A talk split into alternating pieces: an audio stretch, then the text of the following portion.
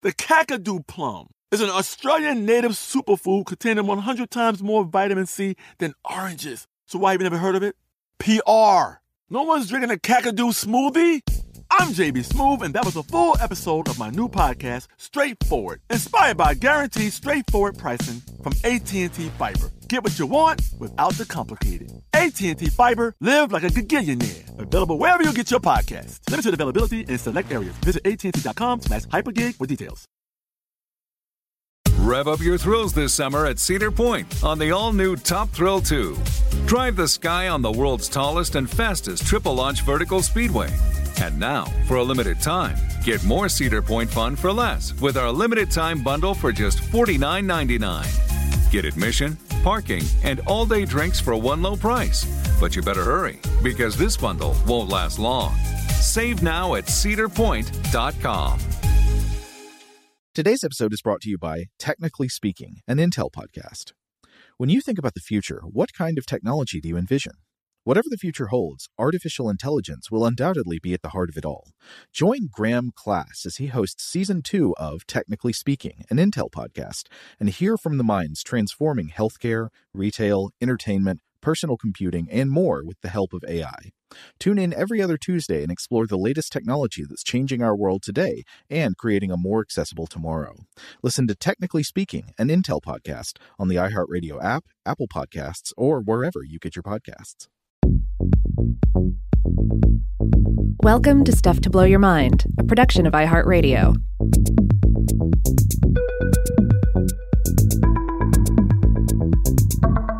Hey, welcome to Weirdhouse Cinema. This is Rob Lamb. And this is Joe McCormick. And today's film for Weirdhouse Cinema is the 1987 Taiwanese action fantasy film Child of Peach, a truly special work of art. Without a doubt, I will say one of the most frenzied and feral movies we have ever watched on this show. This movie is so bizarre, so much, and so fast and uh, it certainly has a reputation online uh, for being just a, a, tornado of weirdness that I'm genuinely shocked I had never heard of this movie uh, before you selected it for today's episode, Rob. So, how did you find Child of Peach? Well, I think my earliest exposure to it was an Everything is Terrible two minute uh, clip mashup of, of scenes from the movie. And I, I watched this at some point and was just blown away by the weirdness. Uh, and but also just assumed, well, these are just the highlights. They took the, you know, you get a, a, weird movie. If you get all the weirdest moments, you probably got about two minutes worth. And so I laughed, but then I kind of moved on. But then when we were talking about Thrilling Bloody Sword, another Taiwanese fantasy film um, in the last year or so on uh, Weirdhouse Cinema, I ran across it again when I was looking into Taiwanese cinema in general and uh, mm-hmm. some of the extras on that disc from, uh, I believe, Justin Decloux of the um, uh, the Gold Ninja video, oh, okay. and that put it back on my radar. And I was like, oh well, uh, if we've enjoyed Thrilling Bloody Sword this much, then I guess we've got to come back around to Child of Peach. There are certainly some uh, aesthetic ways in which this movie did remind me of Thrilling Bloody Sword, but I'm going to make a very strange comparison. I kept thinking it, it had another kind of uh, bizarre but familiar in- energy. And I finally realized what it was, and it's that this movie kind of reminds me of Morozko, aka Jack mm-hmm. Frost, the 1964 Soviet fantasy film that we covered uh, a couple years back around Christmas. And uh, we can get into more of the the similarities and differences in a bit, but uh, I was trying to think why that is, and I think one reason would be, despite the fact that you could argue these are both uh, kind of whether intentionally or not a kind of psychotronic cinema. They're both actually based on folk tales so they have a kind of old soul to them despite how weird they are. Absolutely, yeah, and and there's something we always have to take into into mind when we're looking at a at a quote unquote weird film from another uh, from from another country's film tradition. You know, like how much of it is genuine weirdness, and I think there's a lot of genuine weirdness in this movie. Oh yeah, yeah. Uh, but then there is you know there's certain aspects of it that are entrenched within a, a different um, film culture than one might be used to, and then there is this aspect of it that comes from folklore, and of course folklore is is, is also is it, it's a it's a rich well of wonder, but also weirdness. Well, yeah, uh, fairy tales are like all fairy tales are kind of weird if you're unfamiliar with them. There's just like the set you grew up with, so they don't feel weird anymore. But you, you experience the fairy tales of an unfamiliar culture, and you're like, whoa, that is odd. Yeah, yeah, and and yeah, the the ones in your own culture are weird too. You just don't necessarily have the distance to realize that. Oh yeah, the idea of Paul Bunyan and a giant blue ox that's strange. that's strange stuff. Yeah. Um, but uh, anyway, the particular folk tale here, uh, at the, the, heart of this, is a Japanese folk tale, uh, the folk tale of Momotaro. This is about a hero child born from a giant peach, and it's actually quite famous. It was uh, I was reading that it, it was utilized in uh, World War II war propaganda animation in mm. Japan. Uh, it's been it's been echoed in various video game adaptations. In fact. Uh, I was astounded by this. Uh, my son's super into Pokemon. He's super into this Pokemon Scarlet and Violet um, game. It's the, the latest Switch game for Pokemon. Hmm. And um, there's DLC coming out that is going to have three characters in it that are based on three magical animals in this story that are also in this movie. So it's like it's it's actually a uh, the Momotaro folktale casts a long shadow. It's just one that not everyone is exposed to or doesn't realize they're looking at it. Wait, Rob, are you telling me that the three guardians of the garden in this film are now Pokemon? Yes, I'm that, telling. I've seen oh, the photographs. My God, or they're not photographs. They're still they're not actual like wildlife photographs, but yes, they're on the way. This will become more hilarious as we proceed to explain the plot. I also thought it was interesting because, okay, in this basic idea, child, a baby emerges from a giant peach and then is raised by old people. This story is also reminiscent of the tale of the bamboo cutter, uh, another Japanese tale. This one's about a baby found inside a stalk of glowing bamboo, which has also been a, been uh, adapted many times, including in the 2013 Studio Ghibli film "The Tale of Princess Kaguya" from 2013, which uh, I watched not too long ago, and it was it's quite good, beautifully animated. Well, that's another thing that makes Child of Peach unique. It is mostly this uh, this uh, yeah, a wild madcap dance of monsters and, and giant peaches peeing on people and stuff.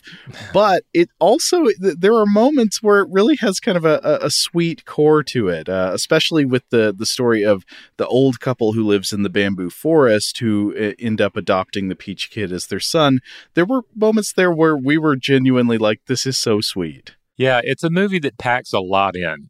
I mean, it's just bulging at the at the stitches. Yeah. There's so much packed in here, and and, and uh, you know, it, it feels like a very full meal, but a very satisfying one. Okay, maybe we should do the elevator pitch. Uh, the, though this is one of those movies where you, you have to see it to understand it. Just like explaining what happens and it doesn't really communicate the vibe. Mm-hmm. But the pitch goes like this When the king devil steals the sword of sun from the peach garden, it's up to a baby hatched from a giant obnoxious peach to kill the devil and recover the sacred MacGuffin. That's it. That's the quest. And now there's also some uh, rescuing of a princess somewhere in there. There's uh, there, there's a big old rotund knight named Knight Melon. You'll hear a lot more about him. There are guardians that turn into animals. Uh, so so there's a lot going on, and this is another thing that kind of reminds me of the the uh, the the Soviet uh, fantasy film Morozko because whereas in that movie you get the feeling that they're just combining so many different kind of fairy tale elements together into a single narrative. This movie, I don't know if they actually come from fairy tales in every case, but this does have that very like lots of different stuff thrown together into a blender feeling. Yeah, almost kind of a circus feel. Like, well, you got to have this act. You got to have your yeah. clowns. You got to have uh, you got to have your lion tamers. You got to have this, and so it's all there. Three rings all at once. Look wherever your eyes take you. Their similarity, I think, has to do in part with the the gorgeously weird sets and costumes and the onslaught of uh, peculiar supernatural images and themes. Uh, which again, I, I think these are partly unfamiliar to us because they are based in the fairy tales of a culture that we're less familiar with in childhood, but also they just contain a lot of uh, strange original elements that I suspect would be weird to anybody watching. Mm-hmm. Uh, so there's that in common. But then I, I think there's another similarity, one that's kind of hard to explain, but really does color our experience of a film, and that is about the pacing of the introduction of unusual imagery and ideas. Do you know what I'm talking about here, Rob? Uh, yeah, there's kind of a, a feeling like you're you're hit with one supernatural element, one speculative element, and then wham, here comes a fairy in to to narrate things from the other direction, and yes. you can you can feel a little uh, struck by it.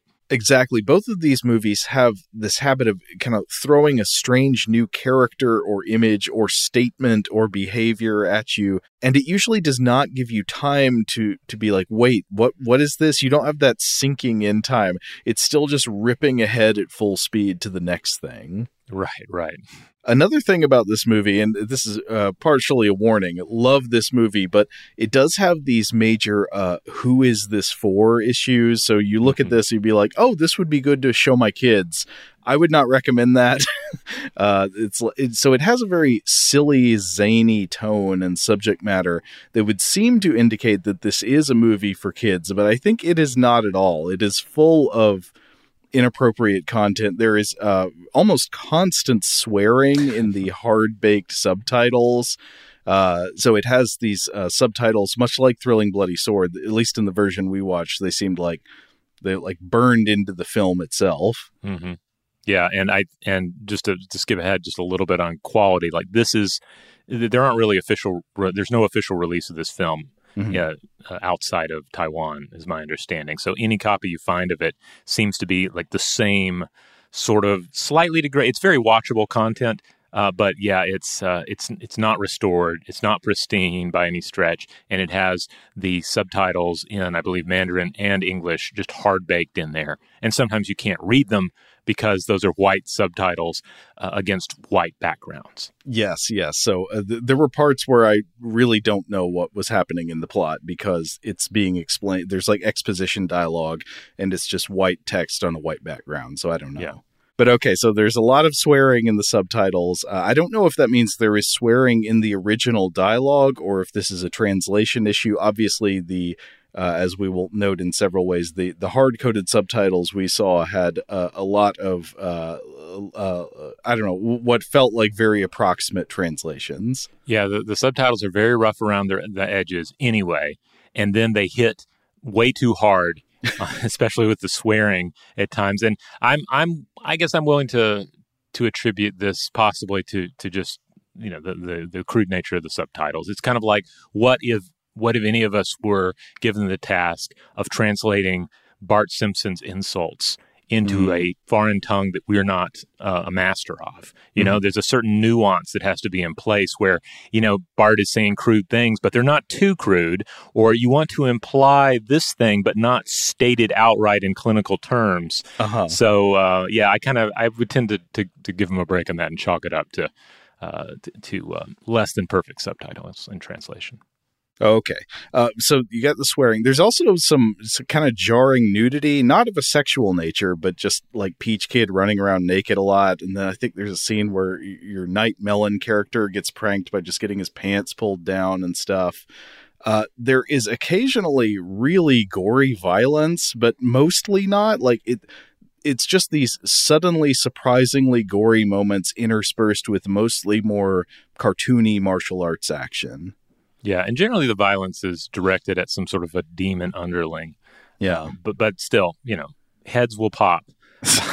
brains will bleed that sort of thing also i don't know whether this one goes in the the kids movie column or the anti kids movie column but the movie is obsessed with urine there is so much pp on everything I, I how many pp scenes were there there's like Peach, the giant magic Peach peeing on people. There's uh, the dog, like animal creatures peeing in people's food. There's uh, other monster. There's a lot of monster pee.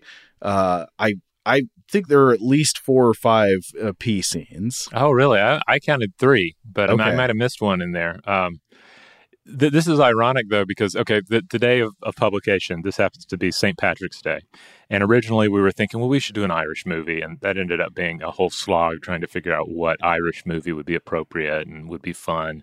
And for a little bit, we were looking at 1986's Rawhead Rex. Uh, which features famously features a urine scene, and we were like, I don't know, really, I want to talk about that urine scene. So we we pivoted to Child of Peach, which has at least three urine gags. But like we were talking about before we came in here, I would say Rawhead Rex is a urine movie, and uh, Child of Peach is a pee pee movie, and there's a there's a big difference between the two. And uh, often, what is pee? In fact, in almost every case, the thing that's peeing in Child of Peach is not a human. It's Right. big into animals peeing and peaches peeing and peach based uh, uh, mechs peeing. Yes, and very much played for comedy.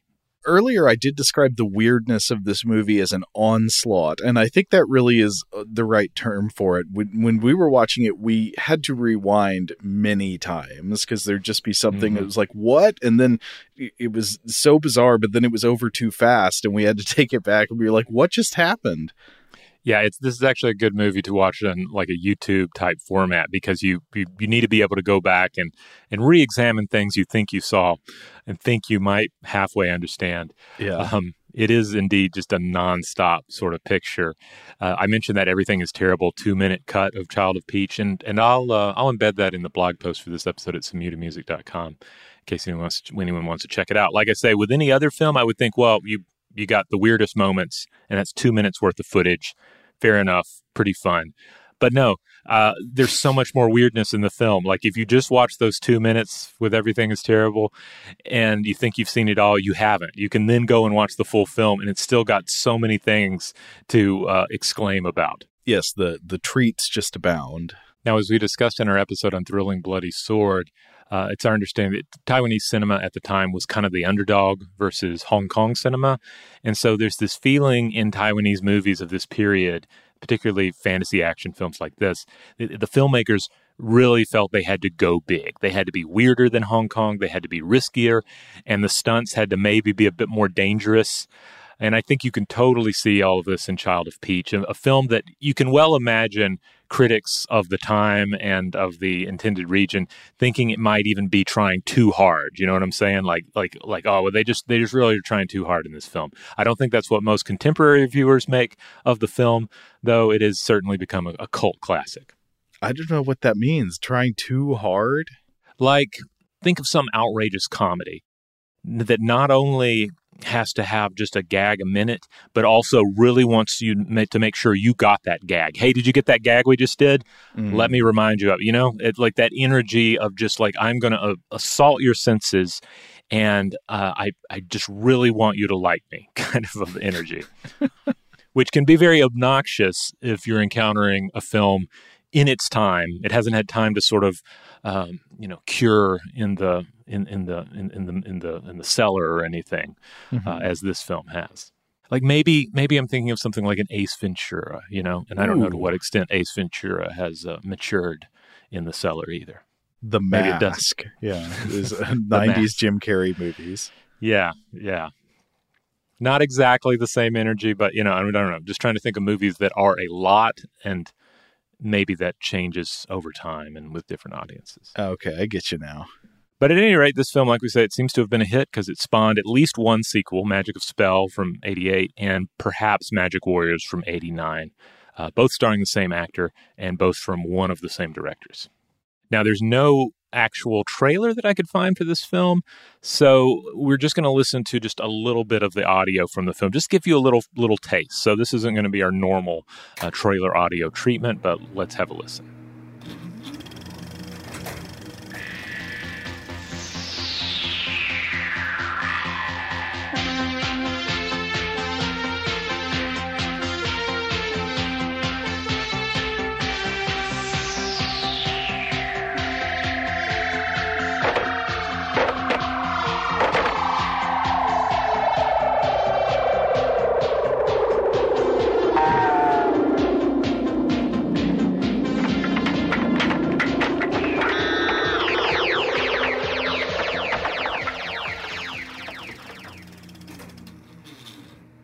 Hopefully, what you got from that is is fun.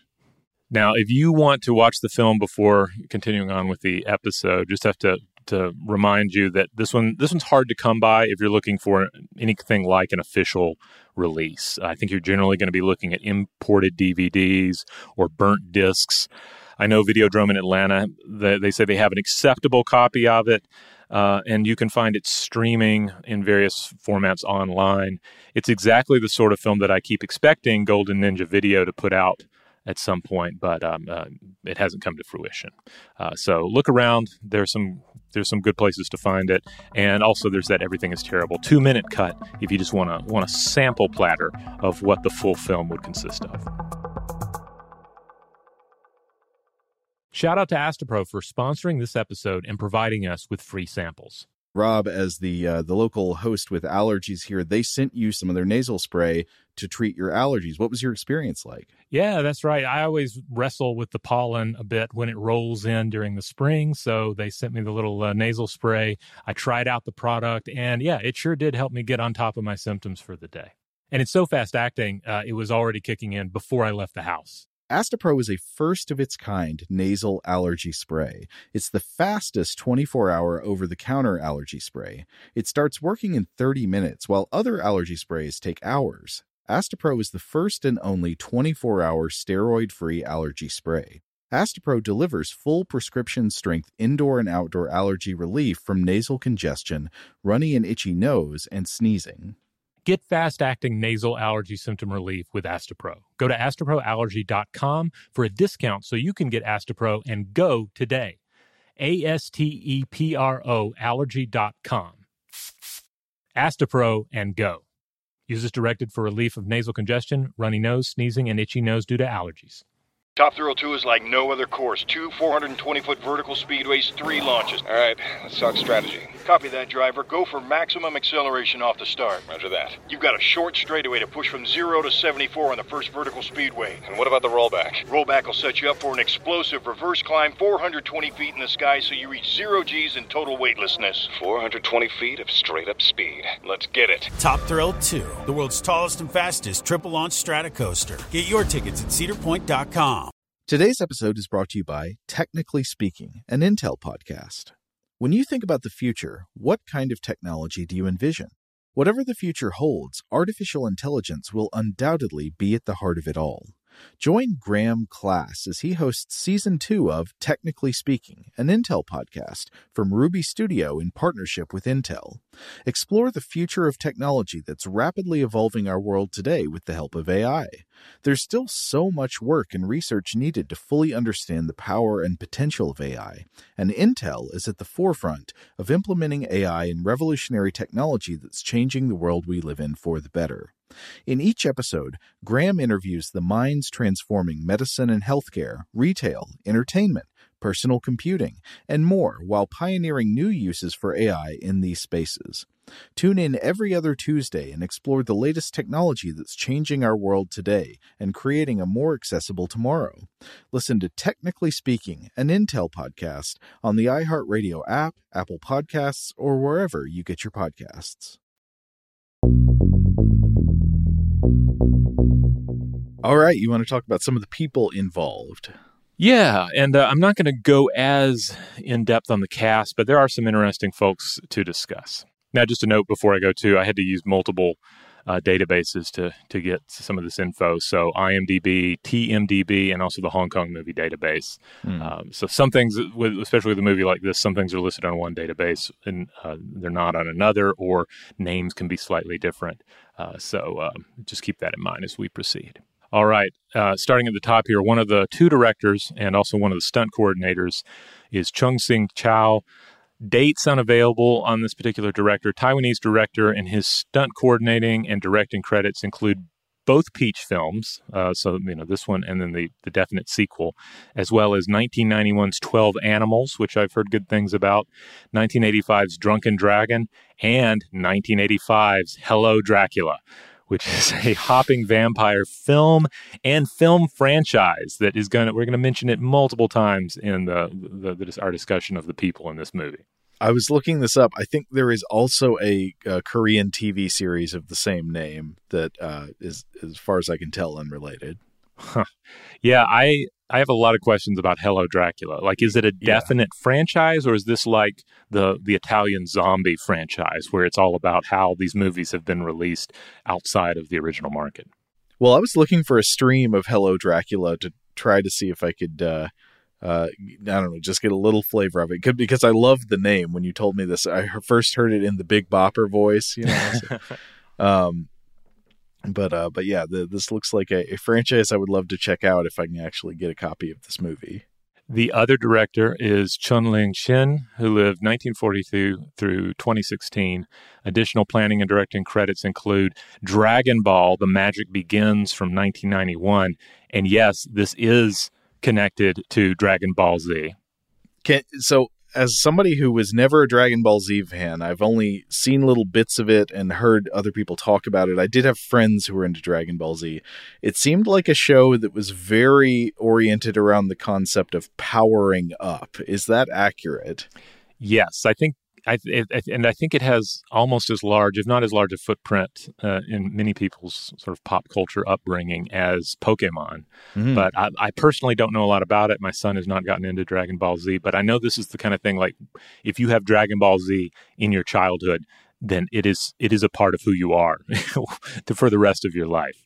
Seems like it provides a useful set of metaphors uh, for whenever you're getting ready to do something uh, important. You know, like you're, you're going into Dragon Ball mode. Maybe you're powering up for this test at school.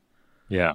Yeah, so this is a live action 1991 adaptation of the Dragon Ball manga and TV series that led to Dragon Ball Z. So, for instance, this movie from 91 has Goku in it, if that means Wow. anything to you out there. Uh, but anyway, uh, Chen also worked on Hello Dracula.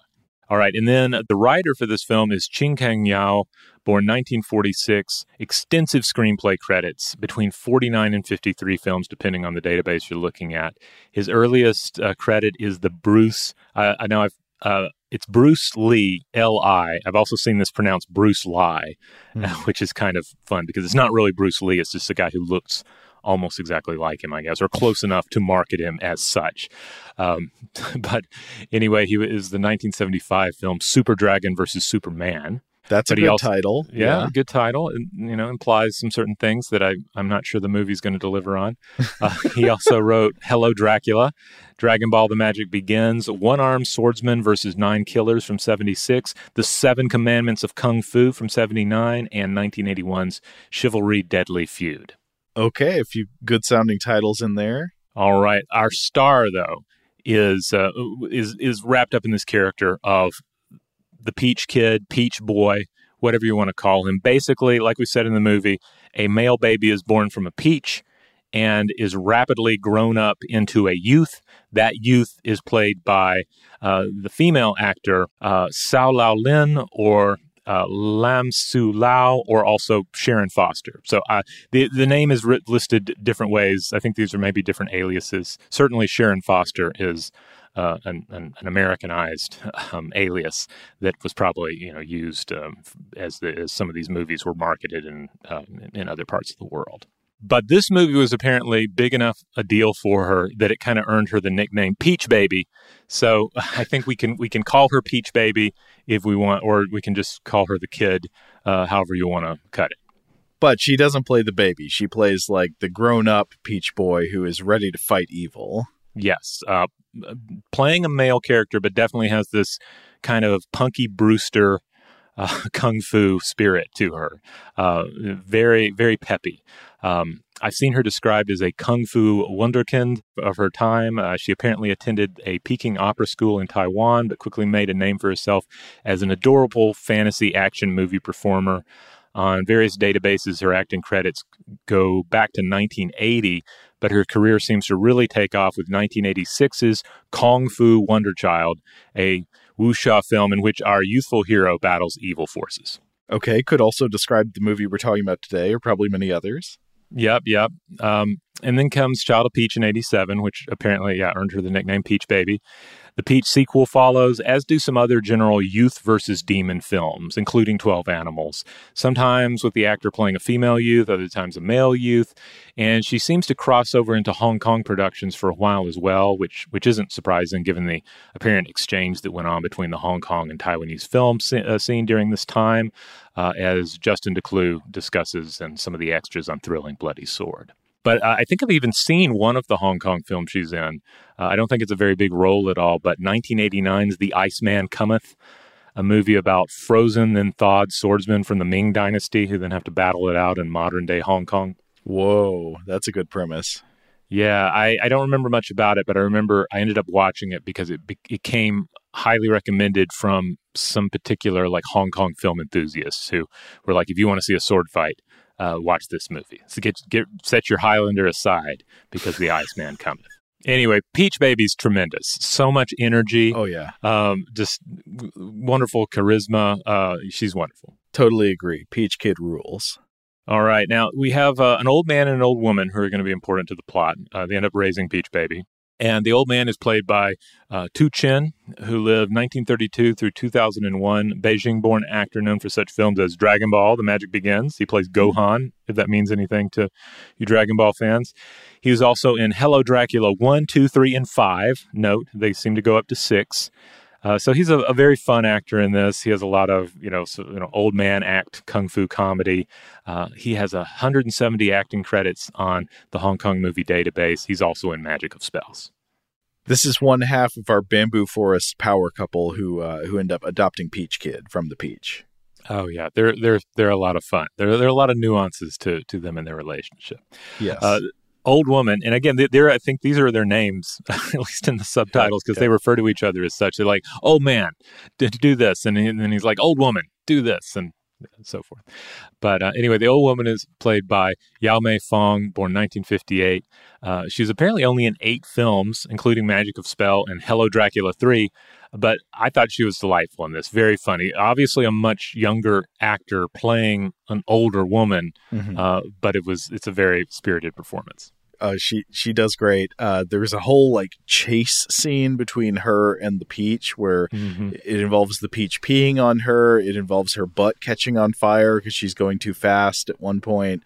Mm-hmm. Uh, but it, it's great, and uh, she she and the old man have some really great exchanges that I I don't know exactly what is getting lost in the translation, but like the uh, the the moments where she says like I could born a melon and the old man says you can't even born a potato. yeah, yeah. There, one of the the main themes with her character is that yeah, she desperately wants to raise a child, and at at one point, and they're they're they're they're aged as they they remind each other, uh, but they're like, should we just raise Melon Knight? What if we raise Melon Knight? What if Melon Knight was our son sent from the Buddha? And uh, they seem to entertain this idea uh, until something better comes along. Melon Knight, who is a very large, full grown man. Yes, yes. But they do note that he looks cute like a baby. Yes, yes. He does have those big cheeks. All right. One of the villains we encounter in this is um, I've seen her credited as Zombie Mother, but I think we can think of her as the witch. She's very much a witch character. There's some big Baba Yaga energy to this role. Um, and I didn't realize it was a drag performance for the entire my entire viewing of the film. It wasn't until I started uh, looking through the credits that I realized this was the case. Played by actor Lin Kuang Yeung, uh, dates uh, uh, unknown to me, but a stunt performer and actor who, yeah, is a lot of fun as our over the top, hell escapee matriarch of evil. Yeah, I, there are multiple really good cross gender performances in this, and uh, yeah, the the witch is fantastic. Uh, she wears a, a, Ziggy Stardust wig, basically. Am I am I right about that? I believe so. Yes. Mm-hmm. Yeah. So she has a lot of a lot of pizzazz. She's a a fun witch. And basically, she just wants to find a good match for her her two sons, a nice princess for one of them, or both of them to marry. That's right. She kidnaps a princess from a castle and like brings the princess back to hell. And she's like, "Well, you will marry my two sons now." And uh, she, the princess is not interested, and then she yells at the princess. She calls the princess some cuss words, but she also says, "You're engaging in fault finding with my sons." So yeah, fun performance. Uh, this particular actor, I think it looks like maybe did a lot of like smaller roles, uh, but maybe some bigger ones as well. So a lot of like swordsmen, a lot of thug credits. So uh-huh. uh, you know, in action films, one of the underlings who gets into fights with the hero, that sort of thing. Oh, but then let's talk about Night Melon, also sometimes credited as Watermelon Boy. This is played by the actor San Ping. You know, sometimes a movie like this will just uh, cast a big guy because they like he looks funny in the scenes or so they think, but it's it's not actually as funny as they think it is. In this case it is. Like this guy mm-hmm has a lot of mo- I mean like his character is written in a hilarious way but also he has a lot of just kind of look into the camera moments where yeah I don't know it works he just looks funny Yeah, yeah. I mean, they also he has kind of a ridiculous haircut. Yes. Uh, he's constantly in kind of silly looking clothes, so yeah. it's it's really played up. But uh, yeah, so uh, this is we're talking about a guy who's a, you know obviously a heavy set comedic Taiwanese actor. And you look at the various roles he's played, and you see, like, for instance, in Hello Dracula, he just plays fat cop. Uh, which there's no way that that's not just a comedic bit part. You know, I'm imagining just a cop that is frightened by a vampire and runs away. Uh-huh. I would bet money on that being the case. But in this movie, while he is certainly the the butt of jokes and pranks by by the demons and so forth, he's also uh, a genuine hero. So he's like the, he is in this film both a uh, a figure of fun and a figure of strength and courage. Yeah, and I you know I think uh, something that really is telling about this is that this actor also played the character Pigsy from Journey into the West in at least three films. Hmm. Uh, Pigsy, for anyone who's not aware, this is one of the major characters in Journey into the West, uh, alongside the Monkey King. Uh, and uh, you know, I think this is that's kind of the energy of that character. A char- uh, it's like a rotund, uh, porcine f- character who is is humorous, but also is a hero. Is also you know very much fighting on the side of good. Hmm. Uh, so that that might be part of it. We've maybe seeing some Pigsy energy in this role because yeah, he certainly gets to act cowardly at times. He you know, some pratfalls and lots of humor, but he also gets to just really kick butt too. He busts out a suplex at one point. There's a part where he does like a really killer senton drop. This is where like there's a demon on the ground and he jumps and brings all his weight down on the demon like back first onto him. Uh, so yeah, he he he gets to whoop uh, some butt as well. He also gets powered up for extra heroics at the end of this movie, and I thought the mechanism they chose here was interesting. The way they power him up is they have the little fairy uh, like do a cupid's arrow into him and the princess, so they uh, against all odds fall in love with each other, and this brings him extra strength to fight the devils to rescue her. Yes, yes. Love is his energy source. And then once she's out of her jail cell, they're just like kissing through the entire final battle. yeah. Uh, so lots, lots of fun with that character. I ended up, it, it grew on me. Like at first, I thought it's like this is just going to be a one note, one dimensional comedic character, but there are at least two dimensions in play here. Oh, totally. I I love Night Melon. I I think he's great. Okay, now this is a much smaller character, but at one point, one of the demon underlings that they battle is referred to, at least in the subtitles, as Hercules. He's very much this hmm. kind of muscly ogre character played by Huang Jin Wei. And if you're wondering, hey, is this the same big muscled ogre dude uh, that was in Thrilling Bloody Sword that um, that got stabbed up the butt with the Thrilling Bloody Sword? Well, let me assure you that it absolutely is. No way. Yep, it's him. He has uh, 16 bulging acting credits on the Hong Kong movie database, playing mostly like giants, muscle men, and bodyguards, you know, the type. Mm-hmm. Um, his earliest credit is 1973's Kung Fu Inferno, and this is actually his penultimate role before 1989's King of the Children, aka Hello Dracula 4. what? Does he play a vampire? Uh, I'm assuming he plays a muscle dude. I don't know what kind of muscle dude. Maybe yeah. a muscle vampire. Uh, in this, so he's know. a muscle demon here, but in Thrilling Bloody Sword, he was a statue that came to life. It was in that scene where like each statue had only a specific place on their body where they could be wounded. Uh, and then with the he, I think he was the last one left, and it's like, oh wow, we cannot find his weakness until finally the this uh, in, Thrilling Bloody Sword also had a little fairy character. That yes, strange thing in common, but the little the little fairy uh, in that movie like used her x-ray vision on him to determine that he had to be stabbed in I they I think euphemistically called it the thigh and yeah. then but when they show it he stabs him in the butt. So yeah, they had a different person on um, subtitle translation duties for that film. Yeah, I feel like the the subtitles for uh, Child of Peach would have been a little cruder. Uh, but speaking of that fairy, uh, it, not the same actor playing the fairy uh, in this film. Shadow Lu plays the fairy, born 1978, a child actor who is in, I think, mostly Hello Dracula movies. She played Tintin in Hello Dracula's 1, 2, 3, and 5. and I think she is actually uh, a Dracula, a vampire, a hopping vampire, Oh Chang-chi in, in that movie. You mean the actresses in real life? Maybe, maybe. Uh, and then finally, uh, there are other wonderful cast members in this, but uh, the last one I'm going to mention is Huang Chong Yu playing the Demon King or the Spirit King. There are various ways he is described. The main villain, born 1961, Taiwanese actor who seems to have played a fair number of wise masters, vampires, and so forth. Uh, he was also a martial arts choreographer and director. King Devil also rules. The villains in this, just across the board, have uh, awesome uh, hellish charisma. Uh, King Devil is great. The Witch is great. All the all the little demon fighters. We should get into more about the individual demon fighters as we talk about the plot. But uh, it, yeah, everything from hell is good in here.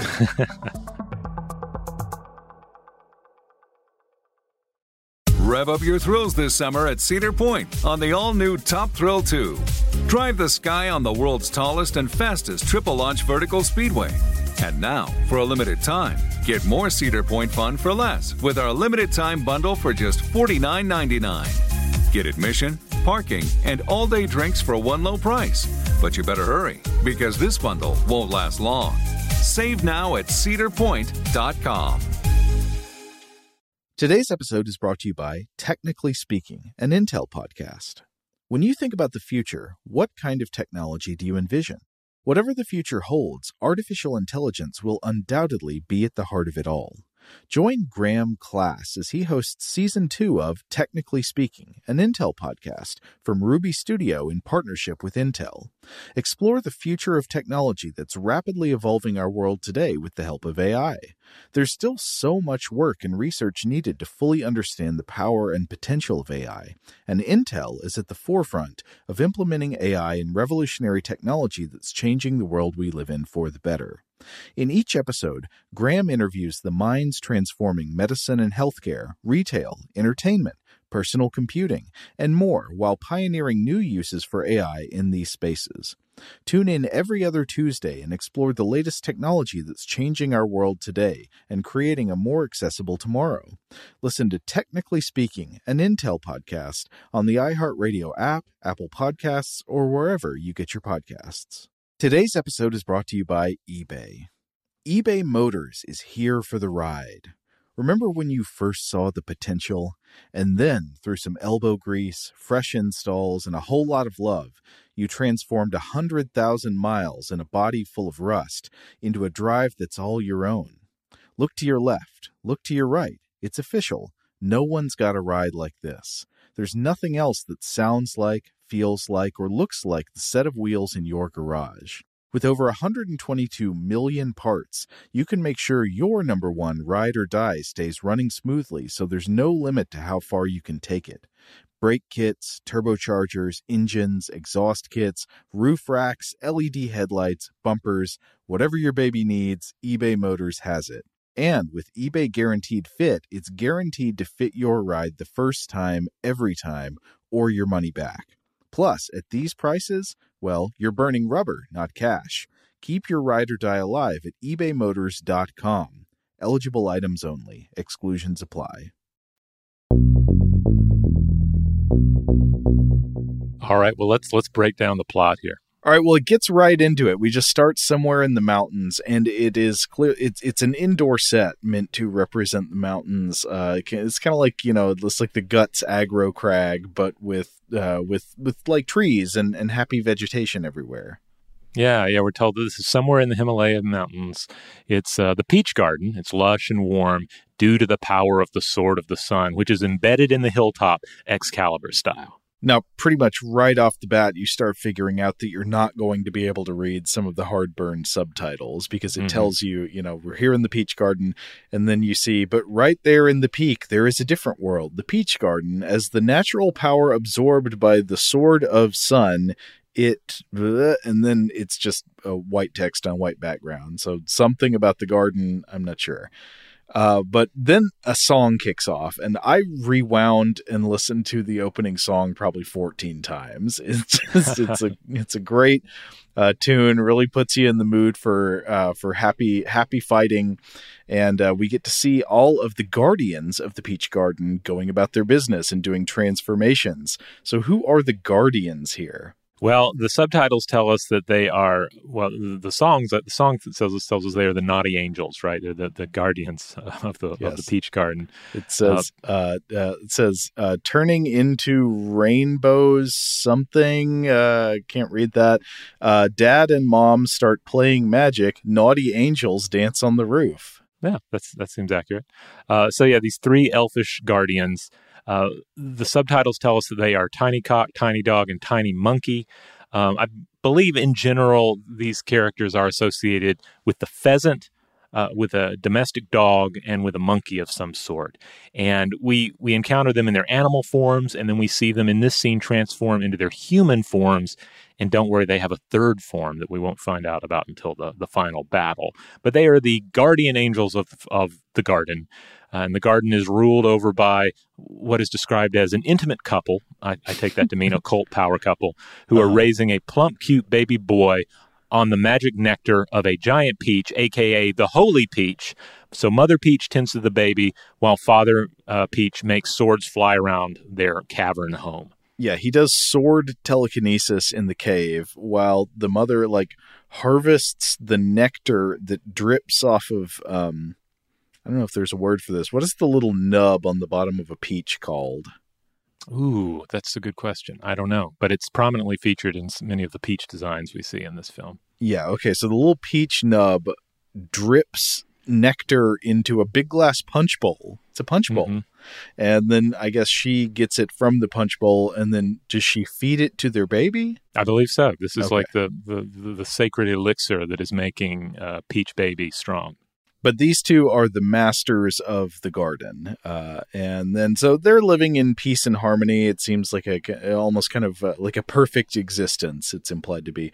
But then uh-oh, they they one day something something feels amiss and they say a stranger is coming. What is this? And then like four big balls just roll into the garden. Yep, and they explode, and out of them come devils. We're to- this is the Devil King or King Devil, and his cronies. They have come to claim the magic sword. Better protect the baby. And uh, just another myth note or folklore note here. I think this character is generally uh, referred to as an oni in the Japanese tradition, and, and certainly has has oni notes in the the character design here. So how to describe the King Devil? He's wearing armor. Is this kind of a samurai armor? Yeah, it looks very, very Japanese in its uh, inspiration, which makes sense given the origin of the of the folk tale, and Yeah. it has big oni teeth. huge fangs uh, that it, almost like fangs that look funny to try to fit inside his mouth. Yep, yep, like it's a mouthful. Like, luckily, this guy's not actually having to do much uh, live vocal acting. I think he's just kind of goes "Rah, rah, rah," and somebody dubs over it. But he's got a huge red wig, so red hair, gigantic bushy red eyebrows. Uh, he's got uh, pale makeup on his face, the the sort of samurai-ish armor. His helmet has a big, uh, oh, what do you call that? Kind of the uh, upward-facing crescent moon shape on it, hmm like horns. Yeah, he cuts a great profile. Oh yeah, King Devil is so stylish, and so he gets there and he says, "I want the sword." and uh, of course, you know, the Master is the gardener, not just going to give him the sword. So he manifests. He, he has his uh, balls explode, and they transform into these devils with green hair and horns, who are wielding these long, like pole arm weapons. And then uh, there's a big battle that breaks out, and the battle is amazing. I watched the first ten minutes of this film multiple times.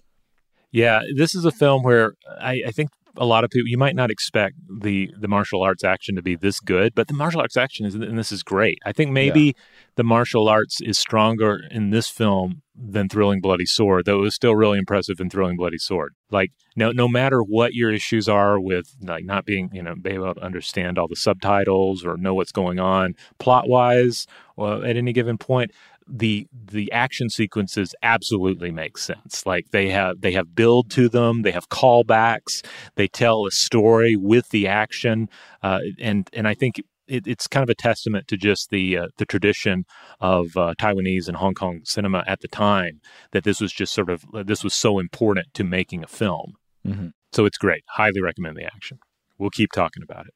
But while the battle is going on, uh, with so you get the the master, uh, the the the man from the cave, and the three guardians uh, fighting off the devils. The king devil goes up to the sword of sun and pulls it out of the stone, I guess, and then it's like shooting this green electricity all over the place.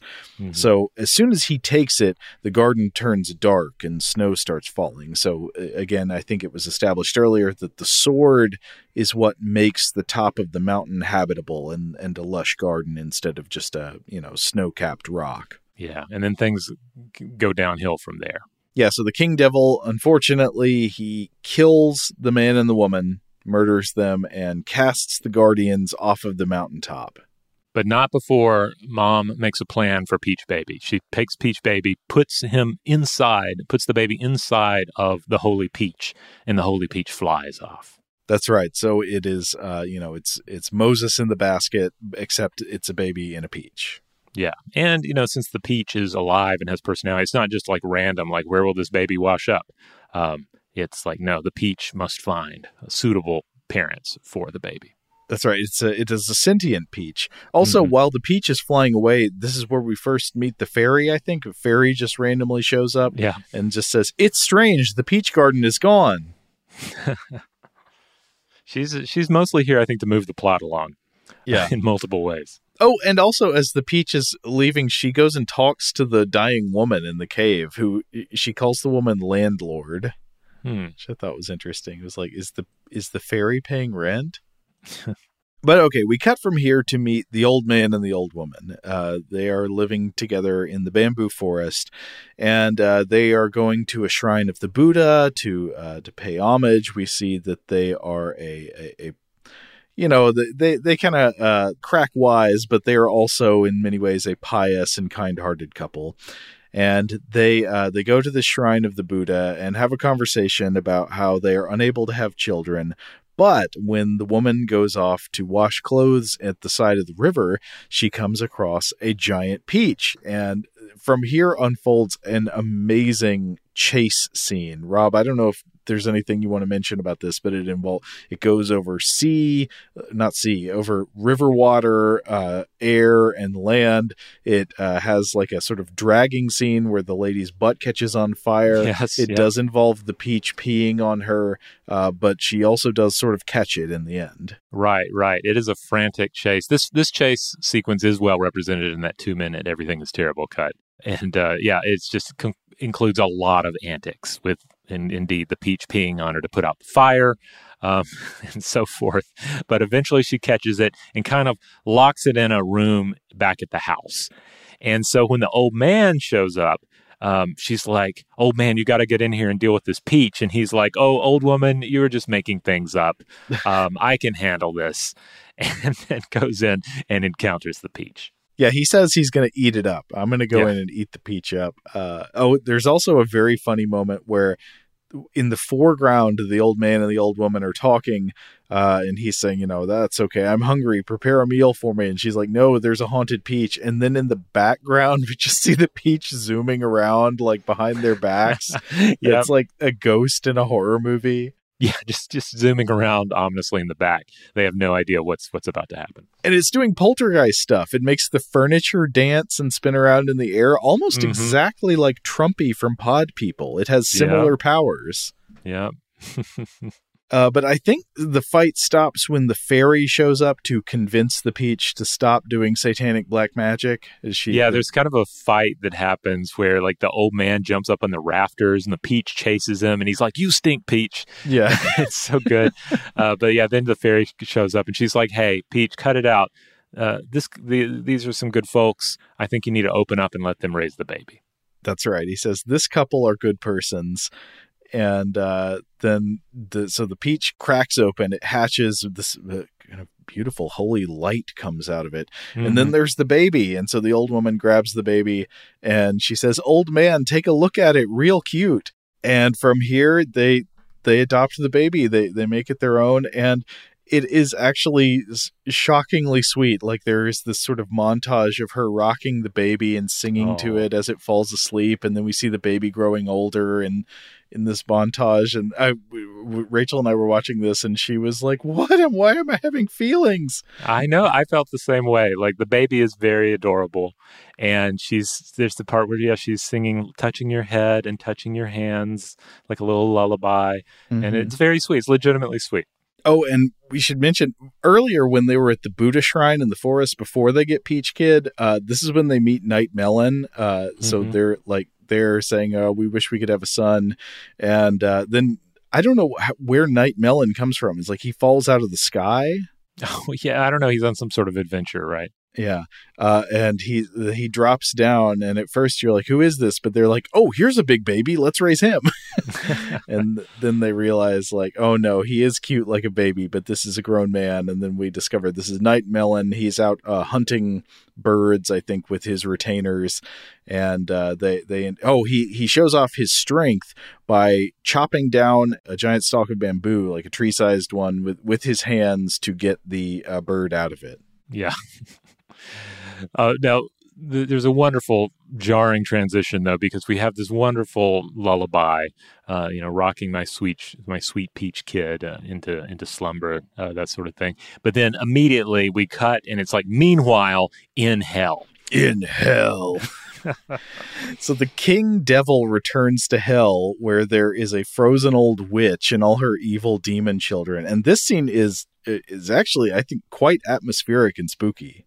Yeah, so this is supposed to be one of the cold hells. Now there are numerous cold narakas in Buddhism. I've seen I've seen it listed that there are a total of like maybe 8 cold hells and they're defined by the cold sounds that the inhabitants make and or what sort of damage it does to the body. So are your teeth chattering at at at in the cold or are you going ha ha in pain? Um, is your body merely covered with cold blisters? Are those blisters bursting and then the pus freezing over your body? Or are you so cold that like parts of your flesh have fallen away and we can see your internal organs? I don't know, it's one of those. It seems real bad here because the demons are crying out for relief. They uh yes. you see the demon children walking up to a mound and then this old witch comes up out of the mound like she pushes away the earth at the top of it and the demons are saying uh, or i don't know if they're demons that maybe they're damned people. They, i don't know the people there they're saying uh, get up mom get up mom. And uh, they say mom we don't want to stay here. But the witch says it's destined because we've done evil things before uh, I think that means like in life maybe they they did evil things, so they're they're stuck here in jail. She says we're all cursed. Uh, we're locked up in jail, and they say, "Grandma, get us out of here." And then she says, "It's impossible. Let's spend our life like this." Again, I think maybe something is getting lost in the subtitles here, but then the King Devil shows up, and he's got the Sword of Sun with him. And with the power of the Sword of Sun, he turns hell into a kind of peach garden. He like he's like, okay, now hell isn't cold anymore. Y- y'all can chill out. Yeah, so he's recruiting himself some minions here with the power of the the sword of the sun, and uh, uh, yeah, instantly uh, all of these newly won demonic minions take on uh, a new air, a new likeness. So uh, the old mom, uh, the old witch here, is suddenly suddenly has the Ziggy Stardust wig. We see Hercules, the big muscly ogre dude. Um, there's some other specialized demon troops as well. My, I think one of my favorites is the Wind guy. He's like this uh, Oh, demon yeah. underling that has a big sack of wind that he uses in battles, either to to to blow his adversaries away or to create a really stiff wind that they can't walk into, kind of comedically. Mhm. And the payoff on the windbag demon is fantastic. Oh yes, But so the King Devil has defrosted the demons of hell, and the witch says, "Thank you, my King Devil. You give us new life." And I, interesting, uh, interesting take on the harrowing of hell here. yeah, Uh, and so, uh, the, so the witch is obviously interested. She's like, King Devil, what's the sword in your hand? And the King Devil explains that he's he's taken it from the Peach Garden, and I think he explains what he plans to do with the sword. But most of the subtitles here are against a white background, so I do not know what he says his plan is. But it seems to me that his plan is to do evil, maybe, and Yeah. to rule over the people of the world and make them miserable. yeah. I mean, not to get too deep on this, but in freeing these uh, th- these people from uh, one of the hells, uh, like in the, the from the Buddhist perspective, like he's interfering with like the natural order of the universe, like because again, in Eastern traditions, the hells and hell realms are more about transforming into something better. Like this is uh, no matter what the, the the subtitles might say, I think we might infer that these are people who are being processed through this realm, and eventually in another incarnation will be better for it.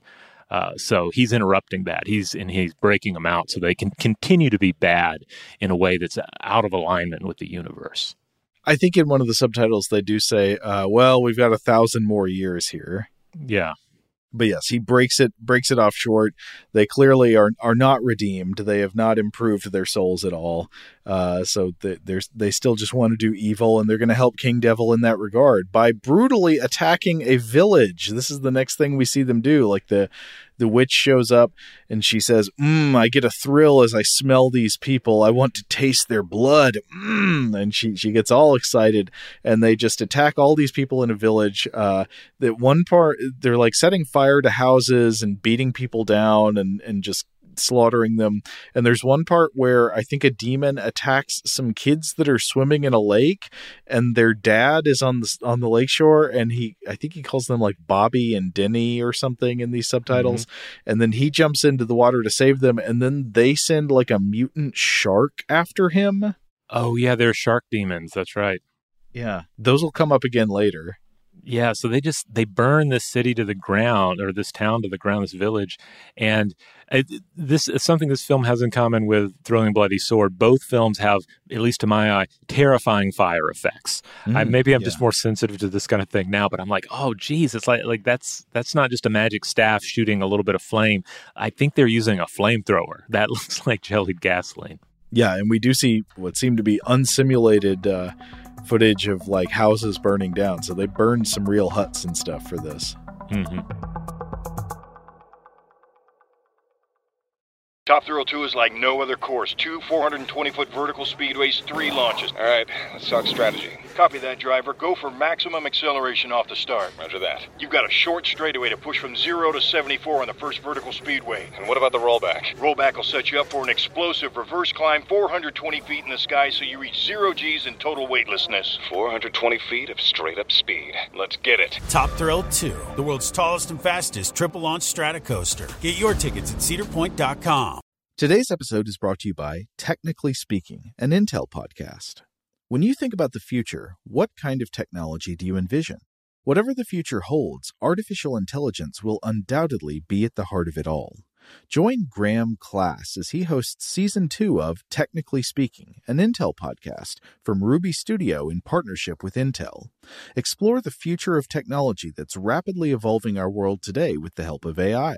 There's still so much work and research needed to fully understand the power and potential of AI, and Intel is at the forefront of implementing AI in revolutionary technology that's changing the world we live in for the better. In each episode, Graham interviews the minds transforming medicine and healthcare, retail, entertainment, personal computing, and more while pioneering new uses for AI in these spaces.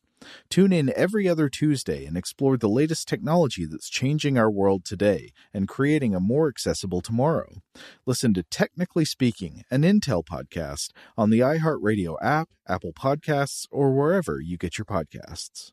Today's episode is brought to you by eBay. eBay Motors is here for the ride.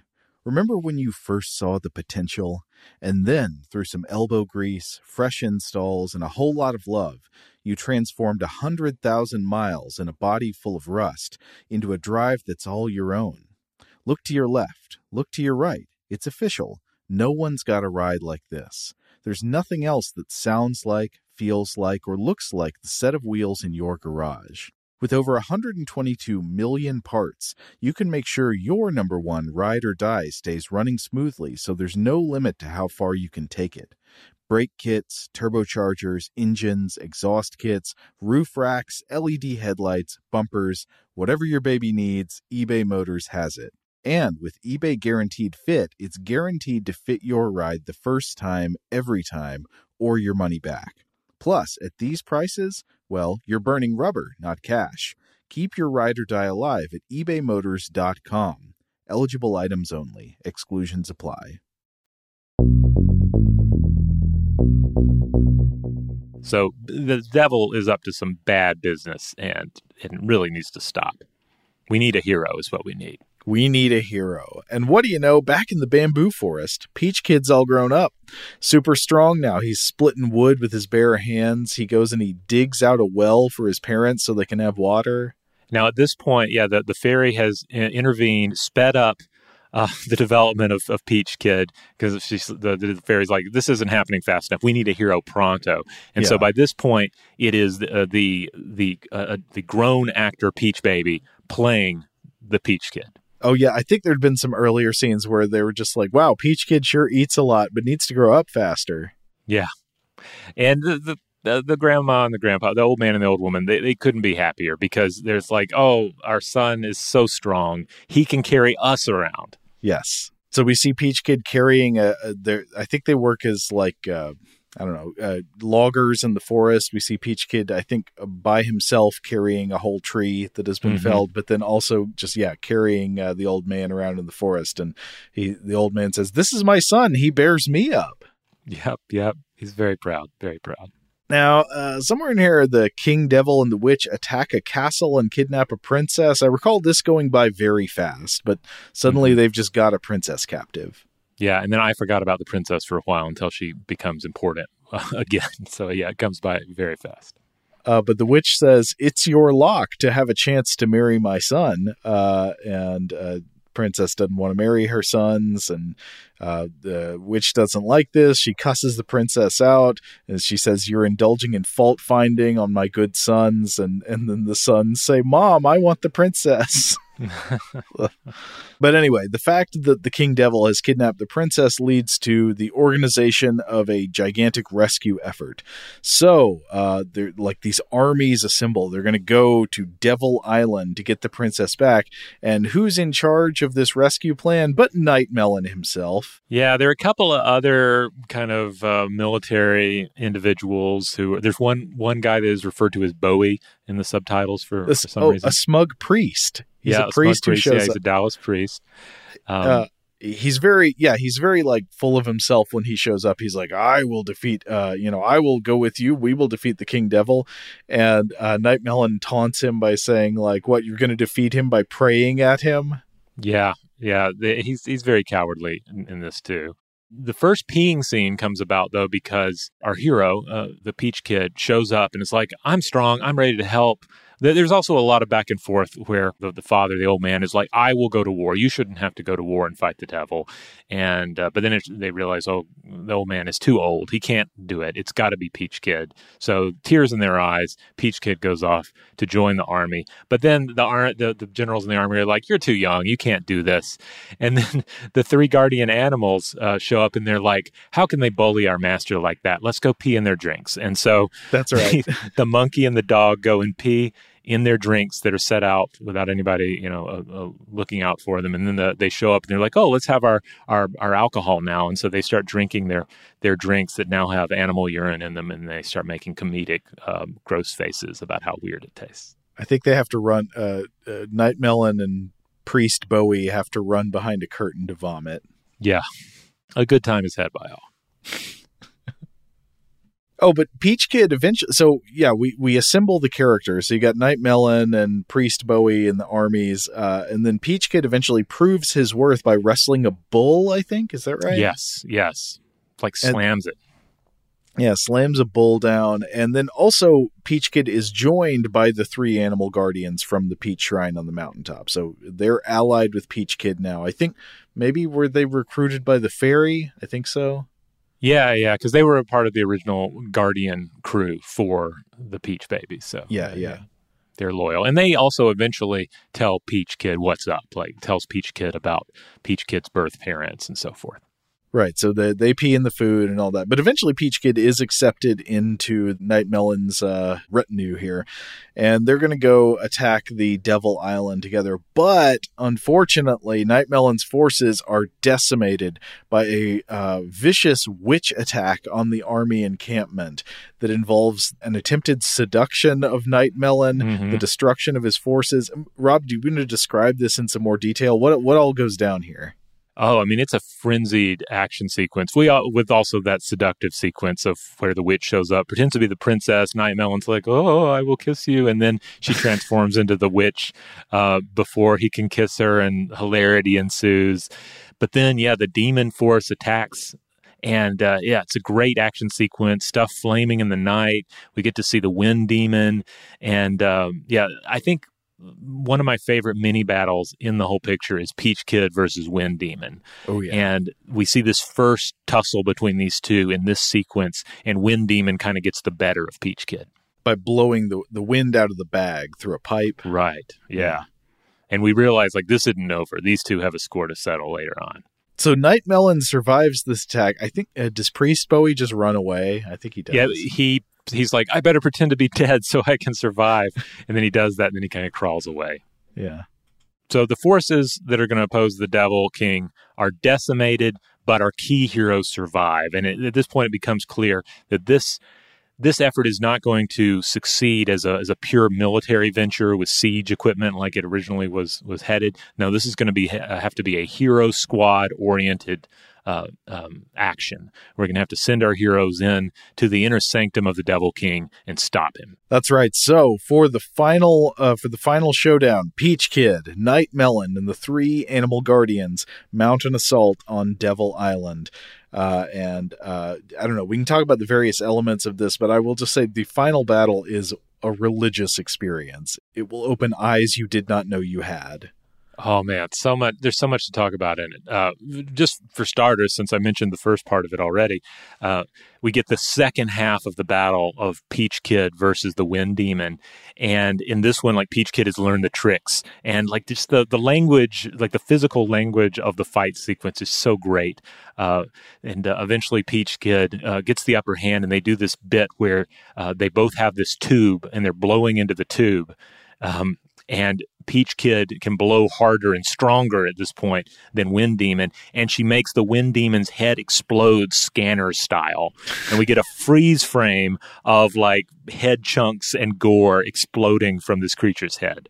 Peach Kid as Michael Ironside as Darryl Revok. Yes. Yes, absolutely wonderful. Like if the movie had ended at that point, I would have been like, fine, that's great. I'm I can go home happy. Oh, also before the fight starts, we get a return of the mutant sharks. Yep, there's a, a, a brutal fight with them in which uh, one of the sharks has the uh, shark mutants has their fin sliced off by Peach Kid, and then after the battle, they're like, "Hey, where'd where'd Melon go?" And then Melon comes swimming up with like a bunch of shark fins from the shark demons, and he's like, "These are nutritious. Oh, I'm going to no. eat them." So we get a shark fin soup joke in there, which, um, you know, uh, I'm I wasn't crazy about. Though I, I guess we have to keep in mind this was the '80s, and I think the the messaging against the um, you know the ecologically harmful and um, and, and, ethically uh, problematic uh, practice of, of, shark finning uh, didn't really come in until like 2005 or so. Uh, and so yeah, and then also I guess it's better in that at least it's played up as kind of a doofus move on Melon's part because they're like, "Don't eat that melon, you're going to poison yourself," and he's like, "Oh okay." Oh yes, because they're demon shark fins, not regular shark fins. So yeah. Oh, I didn't think of that. So anyway, they get him to leave the shark fins, and they, they keep going into the inner sanctum for this big battle. Yeah, they, and then the, the battle ensues. The action is just sizzling. Uh, we get the, that uh, that final encounter between uh, Peach Kid and the Wind Demon. Uh, meanwhile, we have Melon going to rescue the princess, and we mentioned earlier how the, the fairy uses love to power him up, and uh, and it's also in this sequence where he has to battle Hercules. Hercules, remember, is the is the demon from hell who's got big muscles and like a spiked club. Yeah, very much this kind of oni ogre kind of a figure, brute strength, and it's it's ultimately a really fun fight because uh, Melon holds his own his own pretty well against Hercules, uh, but he's he's just not getting it done. But after the love sinks in and takes effect, he's able to just kind of like casually kill um, uh, yeah. Hercules. Like he's walking away with his princess, and then he kind of like flicks a spear with his foot back behind him and uh, impales uh, Hercules through the heart. It's beautiful. That's the power of love. yeah, they, they could have played it and it would have fit perfectly. But, but, but we haven't gotten yet to the most amazing thing that happens in this film, which is the emergence of Mecha Peach. Oh yeah, because everybody's try- at this point trying to. I think the witch gets dispatched. Uh, she gets blown up with a rocket shot by one of the three animal guardian kids, Mm. um, and then it's so it's just them against the demon king. But the demon king has this magical sword, and it's quickly becoming obvious that the crew cannot take him out. Like he's busting uh, busting out against Melon. Melon hits the dirt. The three kids take on hybrid forms, which are hilarious because one has long monkey arms, one has like uh, uh, dog claws, and the other one has a single uh, pheasant wing. And so they jump into battle. And these these these sort of wild form path of the beast uh, uh, weapons seem to work well against the demon underlings, but they are no match for the king. The the he's punching him with the wing. Yeah. and so Is that even what wings are good for? I don't know, but they can't they can't do it. They can't pull it off. And even Peach Kid is seems unable to get the upper hand against Demon King. so they've got to they've got to power up. Hey, we get we get a power up here. Yes, it's the return of the Holy Peach. Peach comes flying back in. Um, Demon King what slices the peach up with the sword, and the slices become other peaches. I forget exactly how we get the transformation into Mecha Peach. What what is the sequence here? Yeah, I think Peach shows up. Peach gets sliced by the sword, but then the peach pieces assemble Voltron style into this large, kind of like a peach golem, like a big peach marionette. Every time Mecha Peach is on screen and uh, on the screen in this movie, it manages to be the weirdest scene ever committed to screen. It's just such a My God, bonkers presentation. I couldn't believe it. It's and it looks so weird, but also so familiar. This is something we were talking about before we started. I was like, Mecha Peach feels like something I've seen before, even though I know I haven't. Uh, I think it's just that Mecha Peach in its puppet form has like some visual similarities to other objects. Yeah, like I was getting notes of Mr. Bill, notes of a Cupid doll, and mo- notes of Panic Pete, that little Yeah. squeeze toy with the bulging eyeballs. That's really good. But then very much is its own thing as well, and oh, and it's it's got a weird energy too because it laughs with a Donald Duck laugh or something very much like a Donald Duck laugh, going like. So like the King Devil tries to rush it, but Mecha Peach blows a bunch of I don't know the fog in his face and, and mm-hmm. knocks him back, and then Mecha Peach pees on him. Yeah, pees right in the Devil King's face, and he makes a he makes a, weird face about it, and the the subtitles say "piss off." and the, but the the Devil King's not gonna not gonna stop. He comes in again with the sword. This time there's some like back and forth with the sword, and then the the Mecha Peach like bites the sword out of his hand and seems to swallow the sword and then we get this awesome moment. So that there's a like, I think the first thing that happens is Mecha Peach just like knocks the Devil King away and like slams him through a pillar, uh, which is a pretty spectacular looking stunt on its own right. And then he gets up, he's standing in front of his Devil Throne, and Mecha Peach opens its mouth. Out of his mouth comes flying Peach Kid with the sword of the sun in hand, and Peach Kid violently skewers the Devil King like through his torso and skewers him to the throne in just an absolutely quality kill. Magnificent. Uh, I I don't know what else we could say. Just great. Like the only really way to to close things out at that point is to have a jumping freeze frame ending, which they do. they do, yeah. And the credits are all, and we get the song again. Yes. Oh my God. And it's just so, yeah, so delightful to end on that note where here are our heroes. Here's the peach monstrosity still standing behind them, which again is this, this perfect balance of like awkward, weird. I guess it was a marionette, like a mm-hmm. large marionette that they used like cranes or scaffolding to to create. Like this was not a it's not stop motion. It's not uh, you know certainly not CGI. Uh, so it has a it it looks kind of bad as you might expect, but also wonderful, and it definitely has a physical reality that you can get behind. Naughty angels dance on the roof once again. Yes. Okay, do you have anything else, or should we wrap it up there? Ooh, we should probably wrap it up there. But there's, I mean, there's so many little details in this movie. It's like I say, you can watch the the two minute cut, but you won't, you certainly won't get everything. And then once you watch it, you may have to go back through and watch it again uh, to appreciate all of the stuff that they just pack into this uh, this picture. Child of Peach, truly a monumental achievement. I've never seen anything quite like it. Yeah, yeah, yeah a lot of fun. So, um, you know, maybe it's not the most um, St. Patty's Day uh, of movies we could have picked, but a lot of fun. And you know, also like today is also my uh, this is my 15 year work anniversary since I started with How Stuff Works. So you know, it, this movie's a party, so it's my Oh. party. Congratulations. Oh, well, thank you. All right. Well, we're going to go ahead and close this one out, but we'd love to hear from everyone out there. Are you familiar with Child of Peach? Were you familiar with it, or are you familiar with it now? What are your thoughts on it? Um, we'd love to hear from you. Also, love to hear from anyone with just more more expertise in like Taiwanese cinema in general. If you want to see a complete list of the movies that we've covered on Weirdhouse Cinema, well, you can go to a couple of places. Like I say, I blog about these at samutamusic.com. Uh, it's a personal blog of mine. And then also the show, Weirdhouse Cinema, has a profile at letterboxd.com. That's L E T T E R B O X D.com. Great, you know, movie reviewing, cataloging website that I recommend. Uh, we're a Weirdhouse on there. And if you follow us, you'll find a list, has all the movies we've covered, and sometimes a snapshot ahead of, of what we're covering in the week to follow. Huge thanks to our audio producer, JJ Posway. If you would like to get in touch with us with feedback on this episode or any other, to suggest a topic for the future, or just to say hello, you can email us at contact at stufftoblowyourmind.com. Stuff to Blow Your Mind is production of iHeartRadio. For more podcasts from iHeartRadio, visit the iHeartRadio app, Apple Podcasts, or wherever you listen to your favorite shows. Today's episode is brought to you by Visible. The future of wireless is here, and it's transparent. Switch to Visible, the wireless company that makes wireless visible. Get a one line plan with unlimited 5G data powered by Verizon, just $25 a month, every month, taxes and fees included. No hidden fees, no surprises, no, really. What are you waiting for? Get with the times and switch to Visible at visible.com. Monthly rate on the Visible plan for data management practices and additional terms, visit visible.com.